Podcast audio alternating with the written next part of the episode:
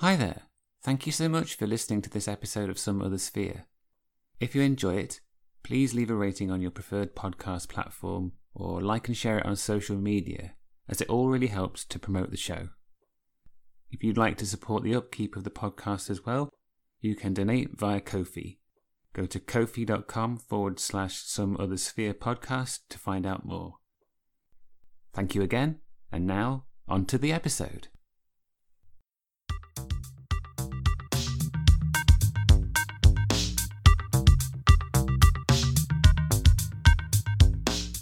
Hello, and welcome to Some Other Sphere, a podcast exploring our strange world, one conversation at a time. Hosted by Rick Palmer.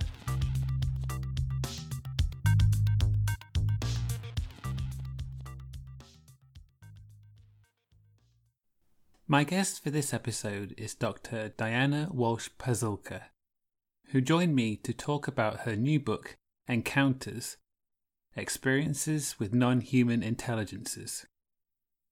Diana is a professor of religious studies at the University of North Carolina, Wilmington. She writes and teaches about the history of the Catholic tradition and new religious movements, particularly as they intersect with digital technologies.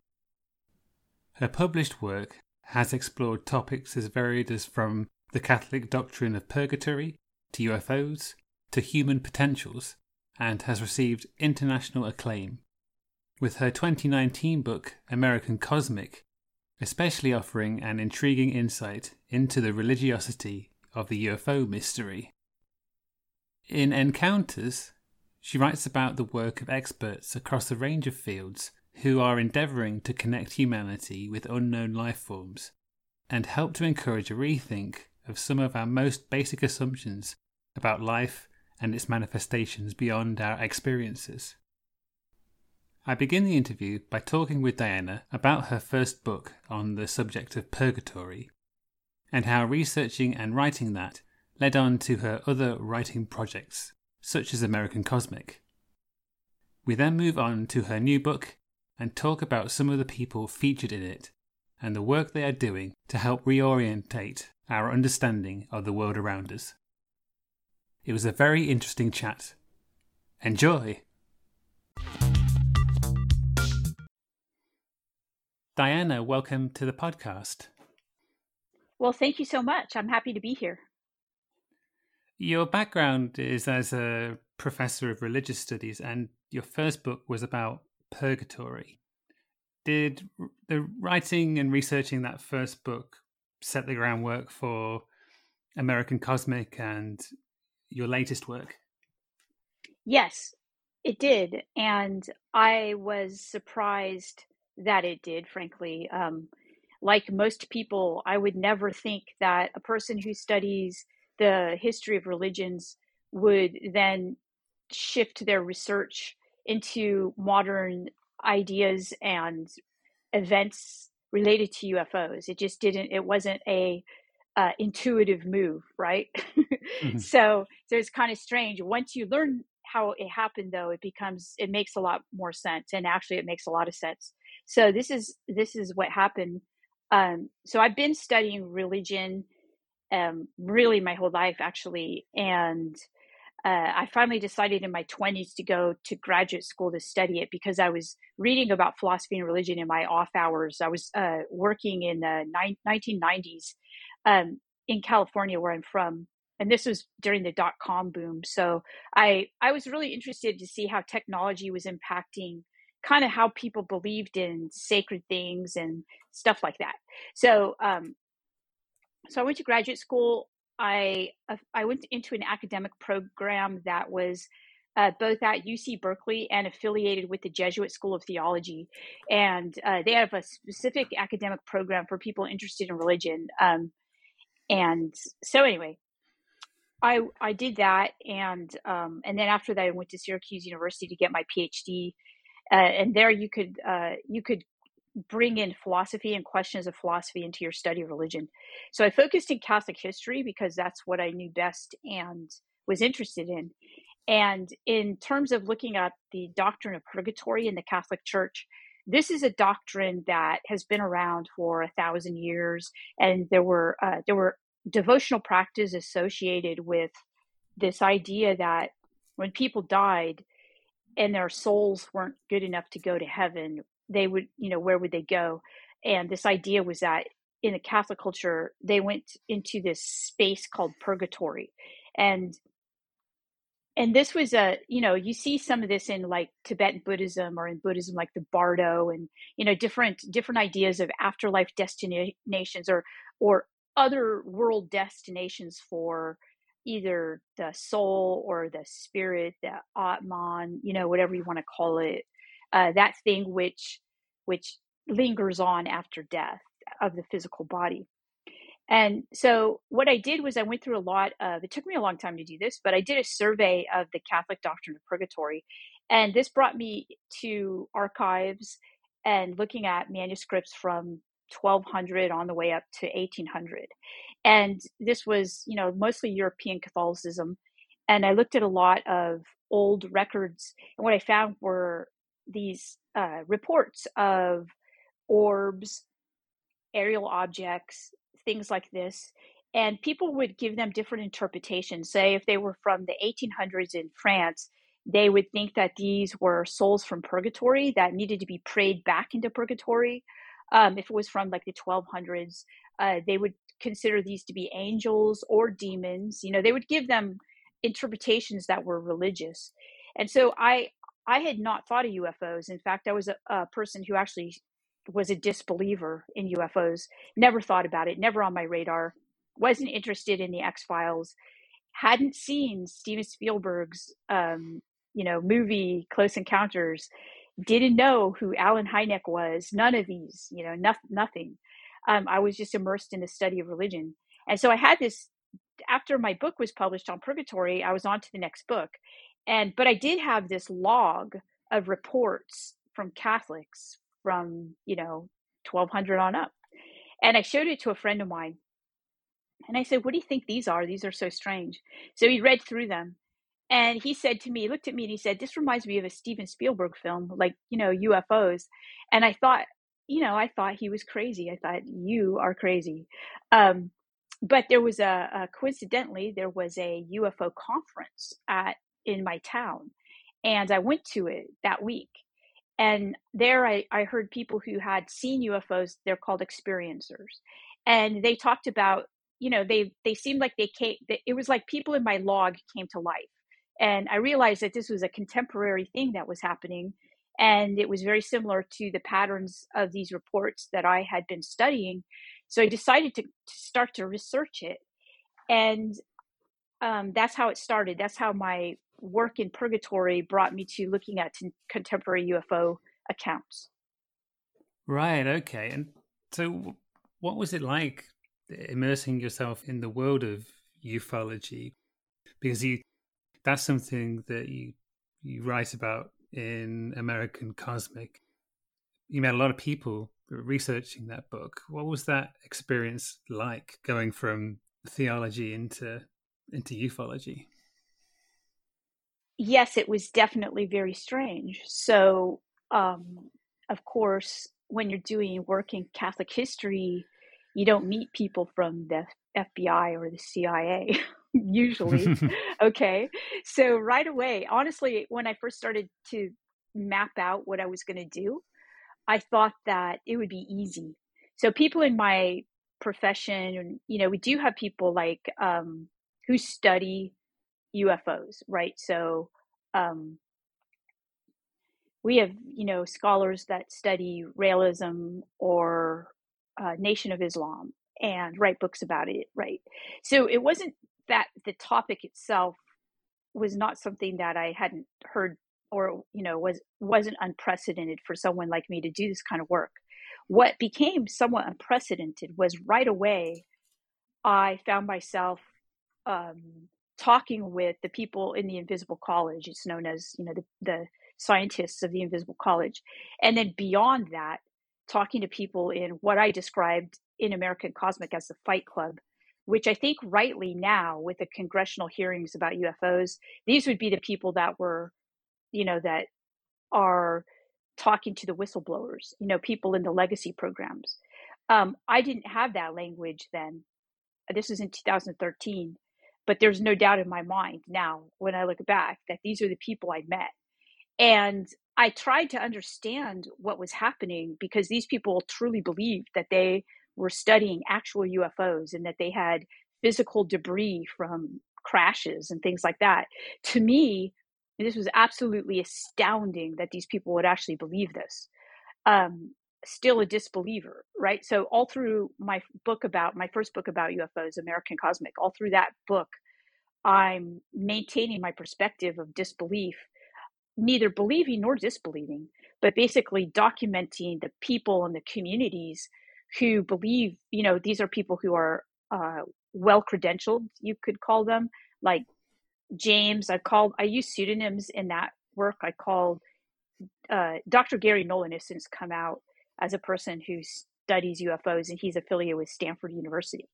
Um, a very, you know, distinguished professor, and um, so I called him James in in that book, and then I have some other people that I use pseudonyms for in the book, who have to still remain anonymous.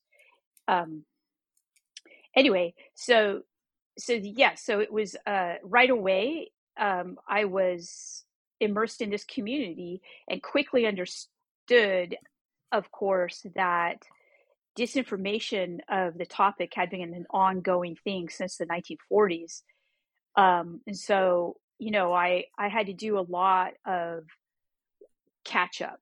Basically, I had to read everything I possibly could on the history of UFOs from as but I also had to develop a new strategy because of the disinformation. So it was really, really an interesting time. It i was already a full professor when i did it so i, I wasn't worried about pushback from my university. Um, i wouldn't have pushback. Uh, i knew that. So i felt full steam ahead right but i just didn't anticipate the kinds of people that i would meet i never would have anticipated that of course yeah that's understandable i know in american cosmic you write about visiting a, a, a crash site um, what was that like, that experience?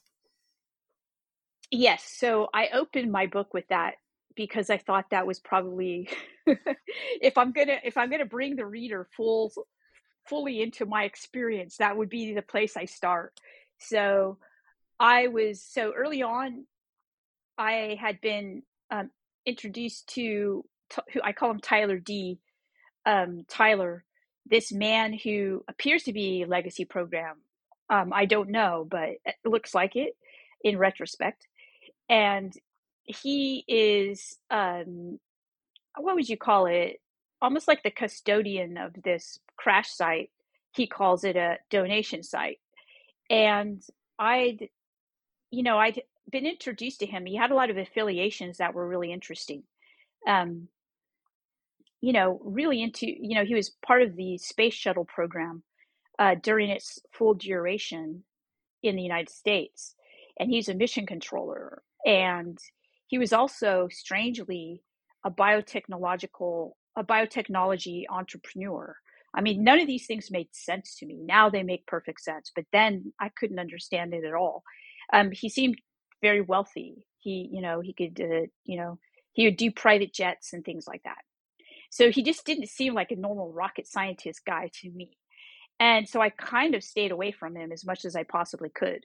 But he did tell me that he understood that first he wanted to work with me. I didn't seek him out to work with him.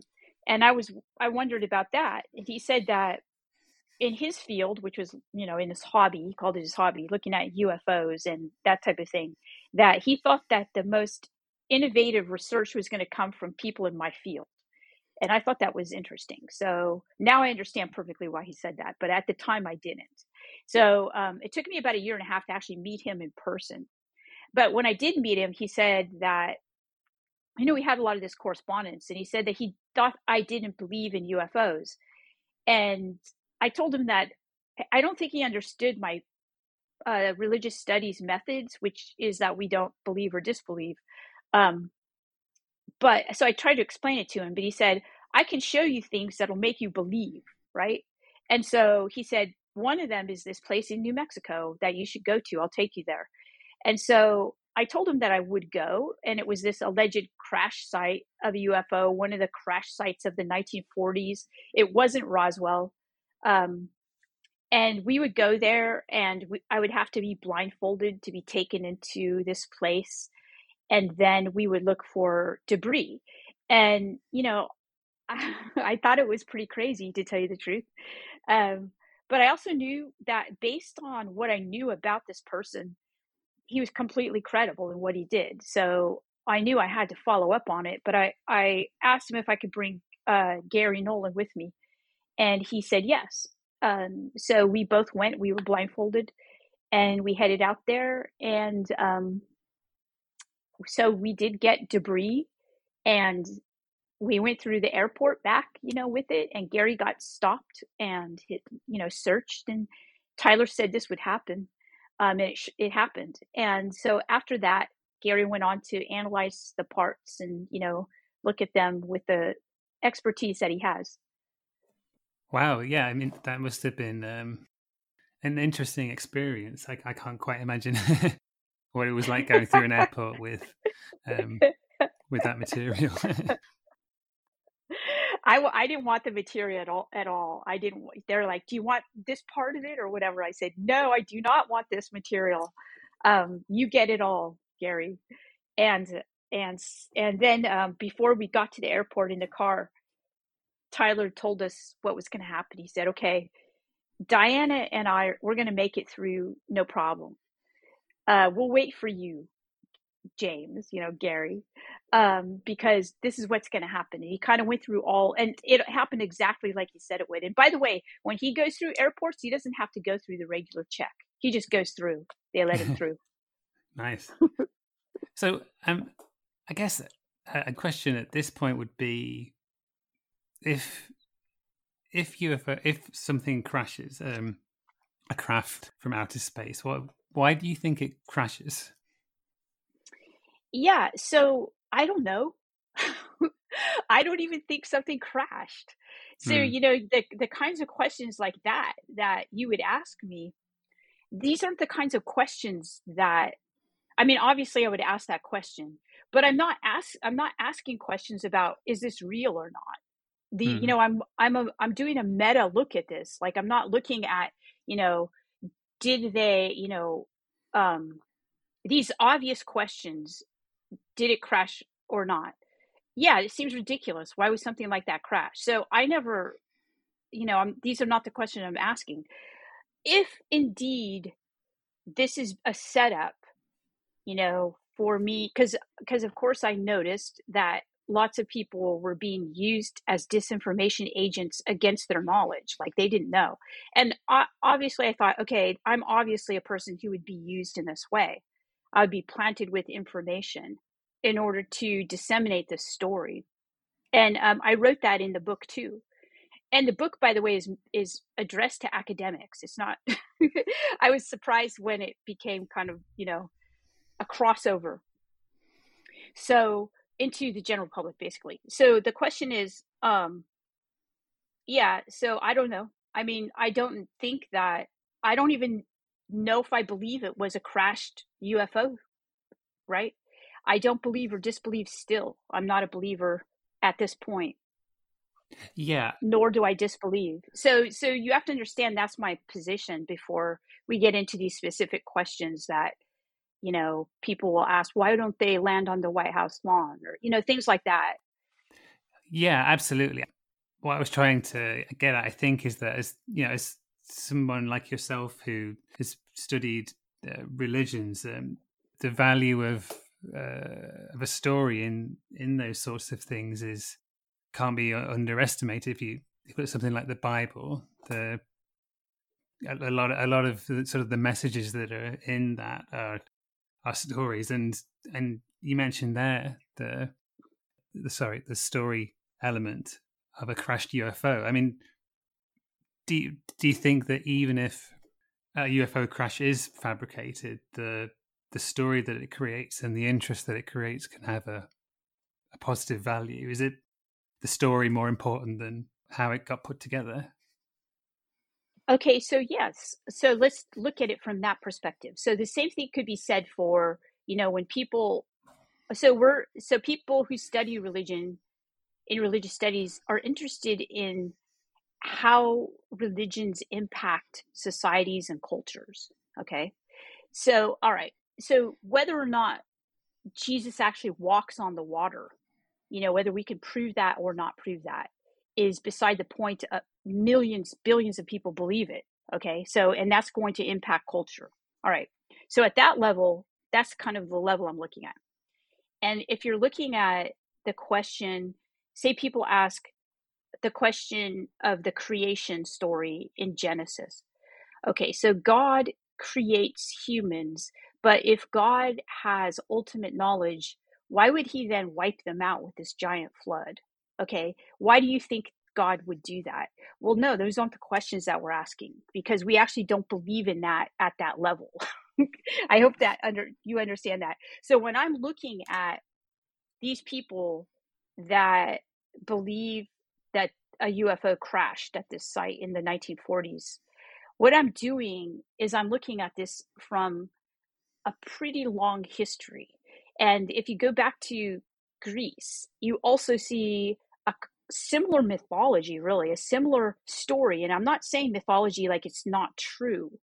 What I'm saying is that there's a recurring theme that we get technology from super like titans or gods and that this is the latest version of that theme and it's scientists who are doing it now the scientists are the people who are basically the you know the people at the very center of this um i see it was really hard for even to even to call it a mythology like I don't even know what it is now. It's a new form of mythology because it's, you know, look what's happening. It's being ratified by these scientists. The scientists are the people who are studying it. So, yeah, so it's a pretty interesting um, new religiosity, new belief system. Um, so, I guess knowing that, can you ask your question again so that, you know, we can, I, I'll be better able because I'm not going to answer the questions by assuming that there's actually a UFO that crashed. Okay? Yeah, yeah, no, I I completely understand that. Um so let's get on to your new book, Encounters. Um how did that come about after American Cosmic? Well, what happened after American Cosmic was a series of disclosures by the US government about UFO legacy programs and studying UFOs, which I had covered in American Cosmic, but at that point in 2019, when it was published, this was all still something that was not out to the public. So in June of 2021, the Pentagon released a report on its study of UFOs and basically acknowledged that the government was studying anomalous phenomena in the sky, aerial phenomena. And so this, of course, was interesting and amazing, um, especially for this type of belief system, because it made it seem like it's real. And so it impacted the belief that people had in UFOs. And what I found in my research is that whatever people have been seeing um, people have been seeing things in the sky, whether they're the same things or whether they are different things. There are they a variety of things? Most probably. However, this has been going on since the you know before written history even. Um, so that's nothing new. But what is new is the centralization of the knowledge of this in the military.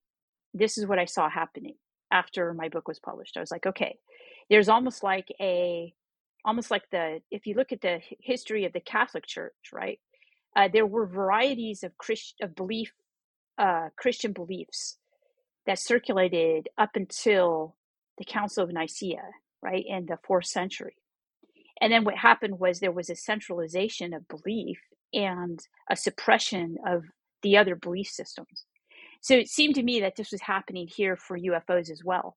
So if we look at UFOs, you know, belief in UFOs as as a rising system of belief, uh, almost like a new type of religion, um, you see this happening. The centralization is happening in the U.S. military.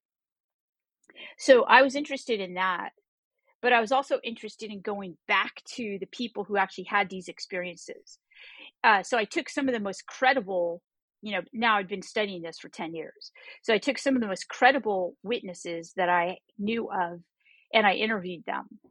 And what I was uh, looking at was I was looking at how this, you know, how do they perceive this contact that they're having? Like, what do they think about this? And, and what can we learn from that? What kinds of patterns do we see?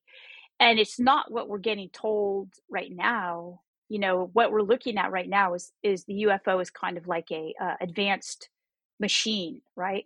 And a lot of people want to back engineer it for technology, for national supremacy, and things like that.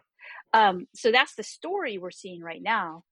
And but if you go back to the witnesses, it's a completely different story. So that's what my goal was in encounters was basically to to you know if we went back to the Council of Nicaea which which documents would have been burned? Which stories would have been suppressed? Well uh, the gnostics you know the people who were considered heretical. So it seems that today the equivalent i was giving voice to those those people mm, yeah um in regard to the people you interviewed was there an example that most stood out for you in, in, in that regard, in terms of being something that challenged the preconceived ideas that um, have come about from this this sort of centralization? Yes. Okay. So every single person I interviewed, I thought was amazing and had an amazing story. So I start, and a lot of them don't. They're not. You know, I, I'm I don't use pseudonyms except for one person in the book. So I don't have to use pseudonyms because the the quote unquote disclosure that's happening right now has made it better for people who are experiencers and who basically have like university positions, you know, and credible jobs to actually say, yeah, this is my experience and I'm okay with talking about it. So, um, so the first person who I open the book with is Dr. Iya Whiteley. Um, she's at University College London, and she's a what's called a space psychologist. She actually helped create that field, and what she does is she helps train pilots and astronauts. And when she trains astronauts, what she's doing is she's helping them acclimate to extreme states of, you know, off Earth states. And she also she's doing a lot of really interesting work uh, somewhat along the lines of Tyler. Um, so I thought it was really interesting. So I wanted to interview her. And so she, her story and research constitutes the first and second chapters of the book, where I basically outline that this person is interfacing with the people that are out in space and there's a new consciousness of space travel basically and you know and she basically identifies it and how to how to acclimate to it. And I give some examples too about what happens when people go out into space. And these examples come from the testimonies of astronauts, of people out in space, but also like William Shatner, who of course is the actor who played Captain Kirk. You know, he he went out in space, you know, with Jeff Bezos, and it it was you know it became viral what happened to him. So he was pretty devastated by his trip, and so what's interesting is that, you know, there's this idea of this thing called the overview effect that when you go out into space and you see Earth from the vantage point of being off of Earth, it's like this religious experience, but it's not a happy experience actually. It's really, you know, we could uh, you know the the data shows that it's actually very very disturbing. And so Dr. Iya, that's what she's doing. She's helping people deal with this this you know this consciousness. So I talk a lot about the consciousness that that now we're at this point as, you know, because we're so connected people all over the world. We're so connected now through our technologies and media that we share, you know, we share our experiences with each other now. And and we and what's happening is that at the same time that as a, a people we're leaving Earth and going into space, we've also developed these technologies that bring us into these virtual spaces as well. So we're going into spaces that we've never been in before. And so it's it's shifting in a sense shifting how we think. It's shifting our states of mind.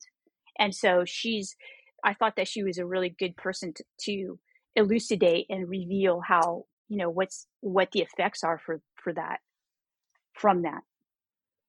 Yeah, those two chapters of the book are a really great way to open up, I think, what you're writing about. Um, it was interesting to read about the effect that, that space travel can have on astronauts in terms of what they experience and encountering the, the numinous. Um, is that something that's happening to people who are having these sorts of experiences, these encounters? Are they are they undergoing sort of a similar experience? Yes, they are. So I open up this, these chapters with Iya because she sets the tone in a pretty academic but also accessible way for some things that are going to get pretty weird. And that's the types of belief systems that these people have and they they all have a pattern that recurs. And so you know by this time now after 10 years of doing this research i basically have thousands of testimonies and reports from people who don't know each other sometimes don't believe you know never believed in ufos don't know what's happening and they report very similar experiences. So what i did was i just picked the ones that I thought were the examples, the best examples of this, um, and most accessible. So yeah, so they're having these experiences. I mean, I end the book with this man who, you know, sees a, a UFO in Brockport, New York in 1967 when he's a kid, right? So he's a teenager when he sees it, and it completely changes his life. And it's a it's a UFO that is a, lots of people saw it. There's lots of different reports. I include all you know those reports. Um, it it makes it into Jacques Vallée's Wonders of the Sky, uh, one of the reports there. So it's a really really um, you know well known UFO, and and he what happens to him is really indicative of what happens to every single person in the book. And what's really interesting is that we've we don't really unless you're in religious studies you think it's just really random weird stuff. That's basically you know you think oh it's all just a bunch of paranormal gobbledygook kind of stuff right? But if you're in religious studies you go oh this has a long tradition. And it's just that as secular cultures we've lost the language to be able to describe these experiences. Therefore what i do in encounters is i reacquaint people with the language that helps people understand hey you know what are they going through? Um, i think it's significant that Iya grew up in uh, communist ussr um, and she didn't she wasn't she didn't learn about religion. She didn't have uh, any religion to fall back on. So what she fell back on was science and a cosmist tradition of understanding beings and things like that and you know an idea that there's a like a not there's a network that you can almost like a akashic records type network that you can hook into you know but she uses science in order to like break it all down and so i thought that was really interesting because when i do talk to her and, and i use you know language of religion i say oh that sounds like a monastic tradition. She says what's a monastic tradition Whereas, you know, people in less secularized countries would understand that there are monks and nuns and they've had these traditions and they did these things in order to, you know, access what they consider to be a divinity. And every single person in that book has, in some sense, accessed that and used these certain ways of accessing it. But Iya is using the language of science because this is the language that was accessible to her.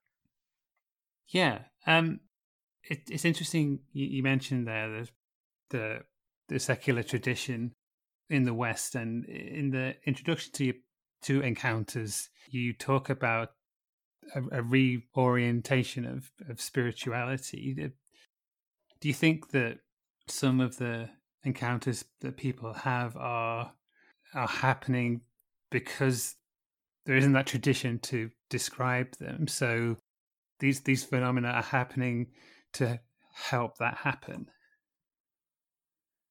Okay, so I don't know if the phenomena are happening to help it. I think the phenomena are happening as much as they have been before. I think what's happening is that people have lost the ability, and what I'm talking about people, I'm talking about specific people.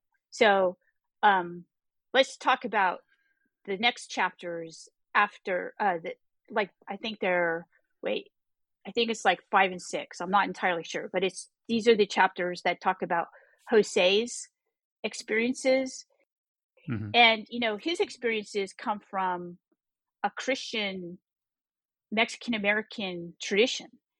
And so he doesn't at all think of the UFO apart from that tradition. So he already has a, a language to talk about it.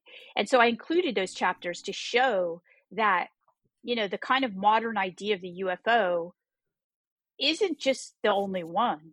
Like there are different ideas of the UFO in, in even within different cultures in the, the United States. And that, you know, to say what the UFO is, is we shouldn't be doing that because the UFO is different for, you know, different cultures.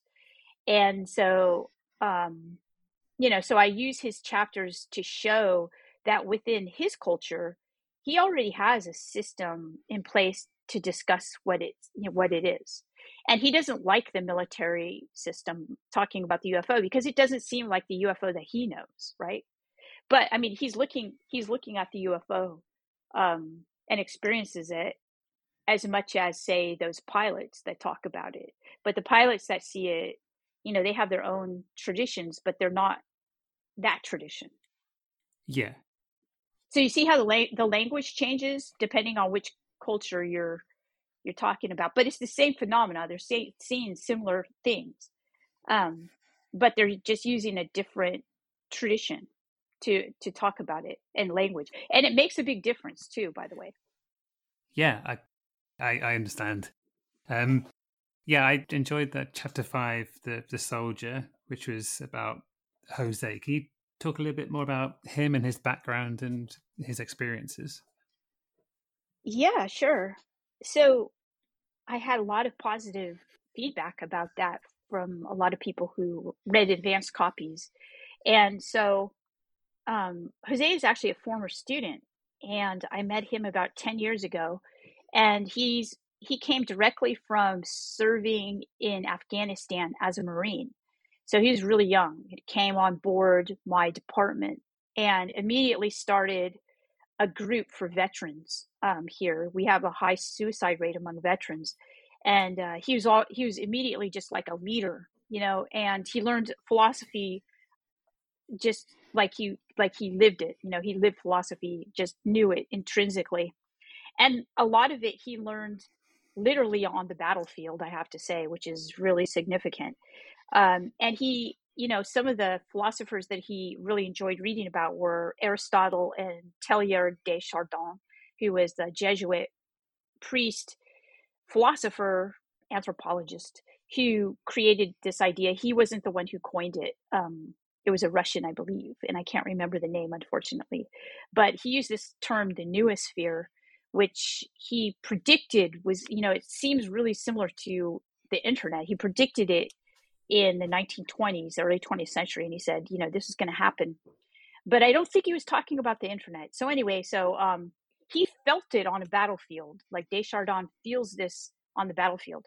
So Jose recognizes that he also had this similar experience, but he he was already plugged into it. He already knew it, and it would provide him with information that saved his life while he was on the front. So a lot of some of his friends sadly were killed um, but he would miss um, stepping on, you know, uh, the bomb or the sniper attack, or you know, he would because he would get information that would just pop into his mind, and within this this so he grew up also in um, in Artesia, which is a town outside of Roswell, and his father was in a cartel, La MA, and it was a terrible like for people who aren't in that world. We would look in it and think, "This is how did this person survive this world?" Um, his family would sleep on a mattress underneath their window on the floor so the drive-by shootings wouldn't kill them during the night and the the town he lived in was called drive-by city because of so many drive-by shootings. So this is the environment. It was it was a highly religious environment as well. His parents you know they prayed hours every day. Um, his father was was out left the cartel. Okay. Um, so during this time and and all the time that i've known him he's had sightings of UFOs, but he wouldn't interpret them like um like other people. Like he wouldn't post them on social media and say, "What's this?" You know, this is you know, and then say, "Oh, it's a UFO" or whatnot. For him, it was just part of a worldview in which the supernatural is actually natural. It's not super. It's just part of life and we deal with these these beings that aren't necessarily humans and we it's like a, a, a, battlefield. So not only is there a battlefield a real one but there's also a spiritual battlefield. And if you start to see ufos he thinks you know you might be opened up now to understanding the spiritual battlefield. So so this is the this you know and i'm uh and i learned a lot from jose. I mean he's really a brilliant philosopher. Mm in in that chapter that you write about two events that he experienced, uh, El Demonio and Los Demonios. Um, the first one, it sounds similar to people reporting um, shadow people, and and and that seems like a, something that people would report across the world uh, in terms of a non-human entity that they might see. Um, when a phenomenon, when an experience seems to have that similarity across many cultures, for you, does that indicate some sort of objectivity, or is it still ultimately a personal experience that is best interpreted as that? Okay, yeah. So the question of um, you know, is this kind of a trans historical objective phenomenon that people are just giving different language to based on their time and, you know, culture? Um, and that, okay, so that's a great question. Uh, all right, so I could give you my personal opinion, which I don't think, first, I'm not sure we can prove one way or the other. Okay, so that takes it off the table in terms of like, you know, giving some proof. However, I think See, of course, I'm noticing this as I'm receiving so many reports uh, from people. I have a scientist in that book, the only person with a pseudonym in the book, who reports seeing something very similar, describes it in the same language. This person's from a different country, um, just you know, has a scientific background and is describing something evil that has this you know, this shadowy, dark, gradient, you know, kind of gray, black colors. It doesn't really have any, you know, when he he he says that he's, you know, he's having a vision and he tries to kill it, and it doesn't really have any body and form like that. And then Jose reports almost the exact same thing.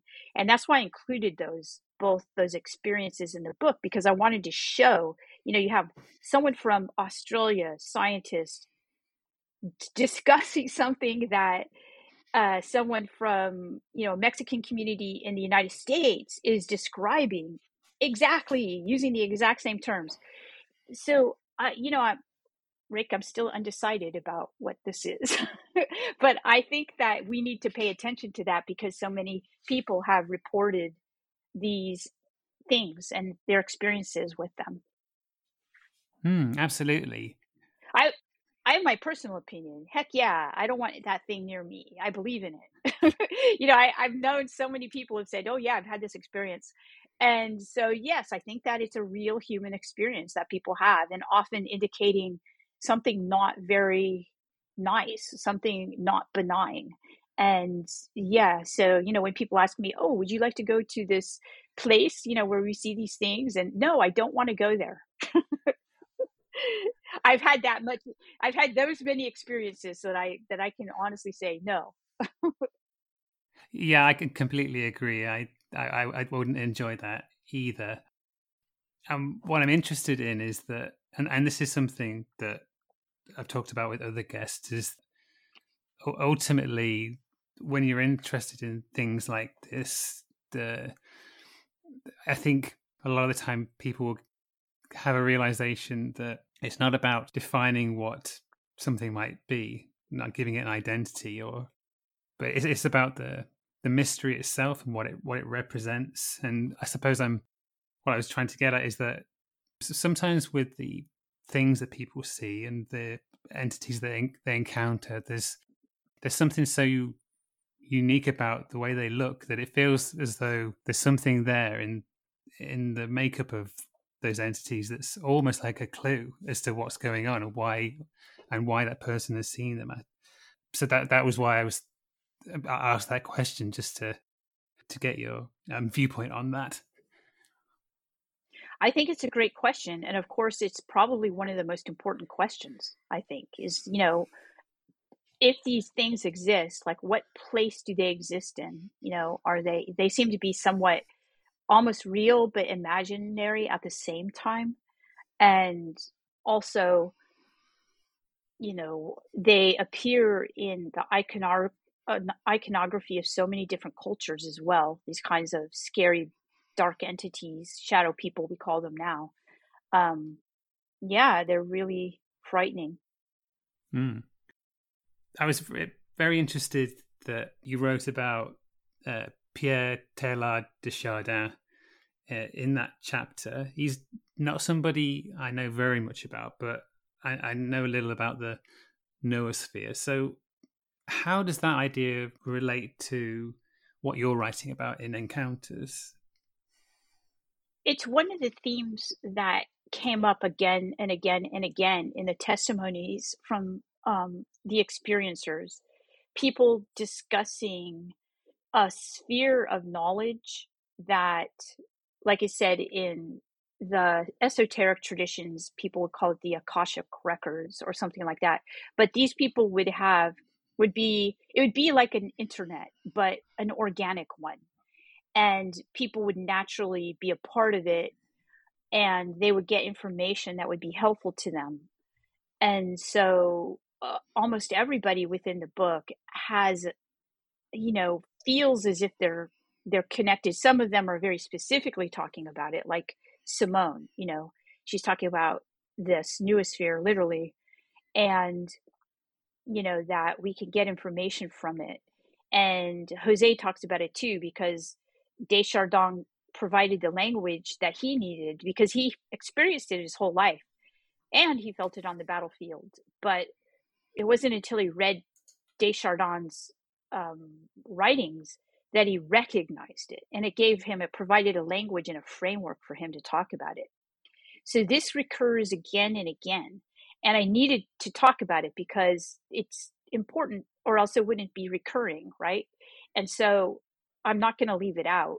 So I don't know exactly what it is. All I all I'm doing is basically describing what they're saying and I'm giving it his I'm talking about the historical tradition that where people have talked about something like this. Even Francis of Assisi described feelings like this. Um, when he was alive. Um, so, you know, from some of the original sources of Catholic mystics, they're also describing something very similar. Yeah, Iya, I, I can see that. Um, I just want to go back to the beginning of the book and yeah, Whiteley. In the second chapter, you you write about a project that that she has put together called the Global Newborn Language Project. I, I found that that very interesting. Uh, can you talk a little bit about that? Yes, it's fascinating. So, this is something that she's working on. So, This has to do with the network we were just describing. And what she says is that, well, she uses a lot of um, voice rec- voice technologies to help astronauts when they're far away from Earth. Um, she's able to identify when they're having panic attacks or something like that because oh she wouldn't want me to use that word by the way. They are very astronauts are very well trained. So a lot of times they're not recognizing if they're having um, anxiety and she can recognize it through the technologies she uses to you know decipher what's happening with them on a physiological and mental state their states. So through this she, what she's done is she had children and she was you know she wanted to read to them. So she would find these books and she said she couldn't believe how inadequate they were to help children in their first six months of life you know introduce them to the world in which they live. And she said we've done so many amazing things. Um you know the architecture and the the beautiful like fibonacci you know uh you know the code in almost everything and just how beautiful it is. And you know we we can't introduce that to these kids because we don't have any decent books. And so she decided she, what she was going to do was she was going to create this for her own kids which she did. And that led her and then her friends said what do you have there? you know? And she realized that her kids when she would introduce them to let's say she would take the sounds of the finback whale okay? And she would use the technology that she created for space you know space research and she would identify that this she would graph the sounds and they would they would be beautiful like like uh crystals right? Uh snowflakes they would look so beautiful. So she would put the sounds next to the graph the grapheme that she would use that would look like a beautiful snowflake or something like that. And she noticed that the child's concentration um, would change and, and it, they would actually concentrate on. So she started to work with some neonatologists, uh, people who work with babies, and she recognized that her, during the first six months, there are a lot of, um, you know, there are neural networks happening and that if you can get in on that you can actually identify what she calls an earth language because it's not actually french or japanese or english it's actually an earth language. And that if they if the babies can can develop that by the time they're 6 months old then later on when they meet each other they're you know they can take it from there she said. So basically she says that you know she's preparing a generation for like a global nation and independent language. And so this is her project that she's working on right now. She's got a lot of interest. Um, and by the way, the books are, I bought some books. I was going to give them to friends of mine who had children. And I was reading through one, and I have a 14 year old daughter who came and she sat down she couldn't stop reading it. It's in black and white, but she said that uh, babies don't can't see color yet. So you know, if you're showing a baby a book with color pictures you know they're not going to recognize it until they're older than that. So so all of the graphemes right now are in black and white which is better for the babies to see. And so this is the project that she's working on. Wow so it, it's a visual language. Um it's a perceptual language so not just visual but audit you know it's auditory as well.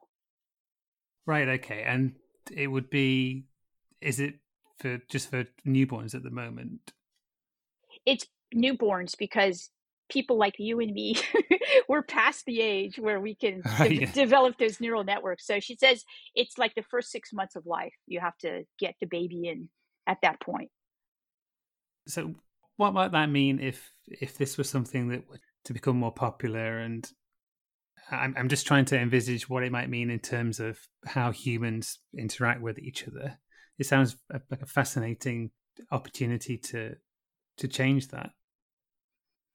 Yeah i think that what she's thinking first off you have to understand that you know she's coming from a really interesting tradition of um like the when I talk about the cosmists, you know, I'm talking about like the tradition of Russian cosmists or you know re- European cosmists who believe that you know humans are are going to be spacefaring at some point, and we but we have to be comfortable on Earth, right? And so what she's doing is she's trying to create this language. Her goal is to create a language that unites people um, and doesn't divide us because you know obviously that's that's a worthy goal and so that's her that's her goal and that's what she's she's hoping to accomplish at some point. She knows she's just a small cog in the wheel of doing this. But um when she like she has also spent time looking at how our technologies especially ai technologies at this point will allow us to communicate with say dolphins and whales and stuff. And she's basically saying that we have so many assumptions about what language is like that we don't we can't at this point with our own in, ingenuity you know talk to them because we don't understand that their language is like 3d it's three dimensional language. You know it, it's just different than just the audio that you know we hear. Um and so she she describes things that are really I would call them like a frontier science, you know, where you know it's really difficult to understand her. It took like me, I don't know, maybe like two years to really grok what she was getting at. And I was like, finally, I'm like, wow, that's high level. so, um, yeah, so I think it's really interesting what she's doing, and and I think that's what you know her that's what she's hoping to accomplish. It's not like she's having these grand ideas that, you know, the, the kids will learn this. But I think she's just saying some kids will learn it and that will be good. Hmm. It, I, when I was reading that early part of uh, of the book, you, you'd mentioned William Shatner, and then you were talking about uh, whale language. It, it made me think of uh, Star Trek Four when the, when the alien probe turns up and wants to speak to the humpback whales, but there aren't any left, so we have to Captain Kirk and his crew have to go back in time and get some. You know what? After that, I had remembered that that came out like a long time ago. So I decided to rewatch it. And honestly, that's my favorite Star Trek episode now. Yeah, it's it's great. I, I love that film. Also, whenever whenever the the power of language um, crops up in a in a conversation, I also think of the film Arrival when the protagonist in that I think it might be in a book as well, but I've, I've only watched the film. In the film, like, she learns an alien language and it changes her perception of the world. Exactly. I think that's really important. Yeah. So Iya is very much like that character. Hmm. Yeah, absolutely. Well, Diana, this has been a fantastic conversation. Thank you so much for being a guest on the podcast. Thank you so much. I had a wonderful time if people want to get hold of uh, your new book or American Cosmic or or your book about purgatory um, and find out more about you, how best do they do that? I have a website, DW Pasulka, that they can go to. And I also have a Twitter account and an Instagram account, DW Pasulka. Brilliant. Well, I'll make sure to put that information in the show notes. Well, thank you so much. Thank you.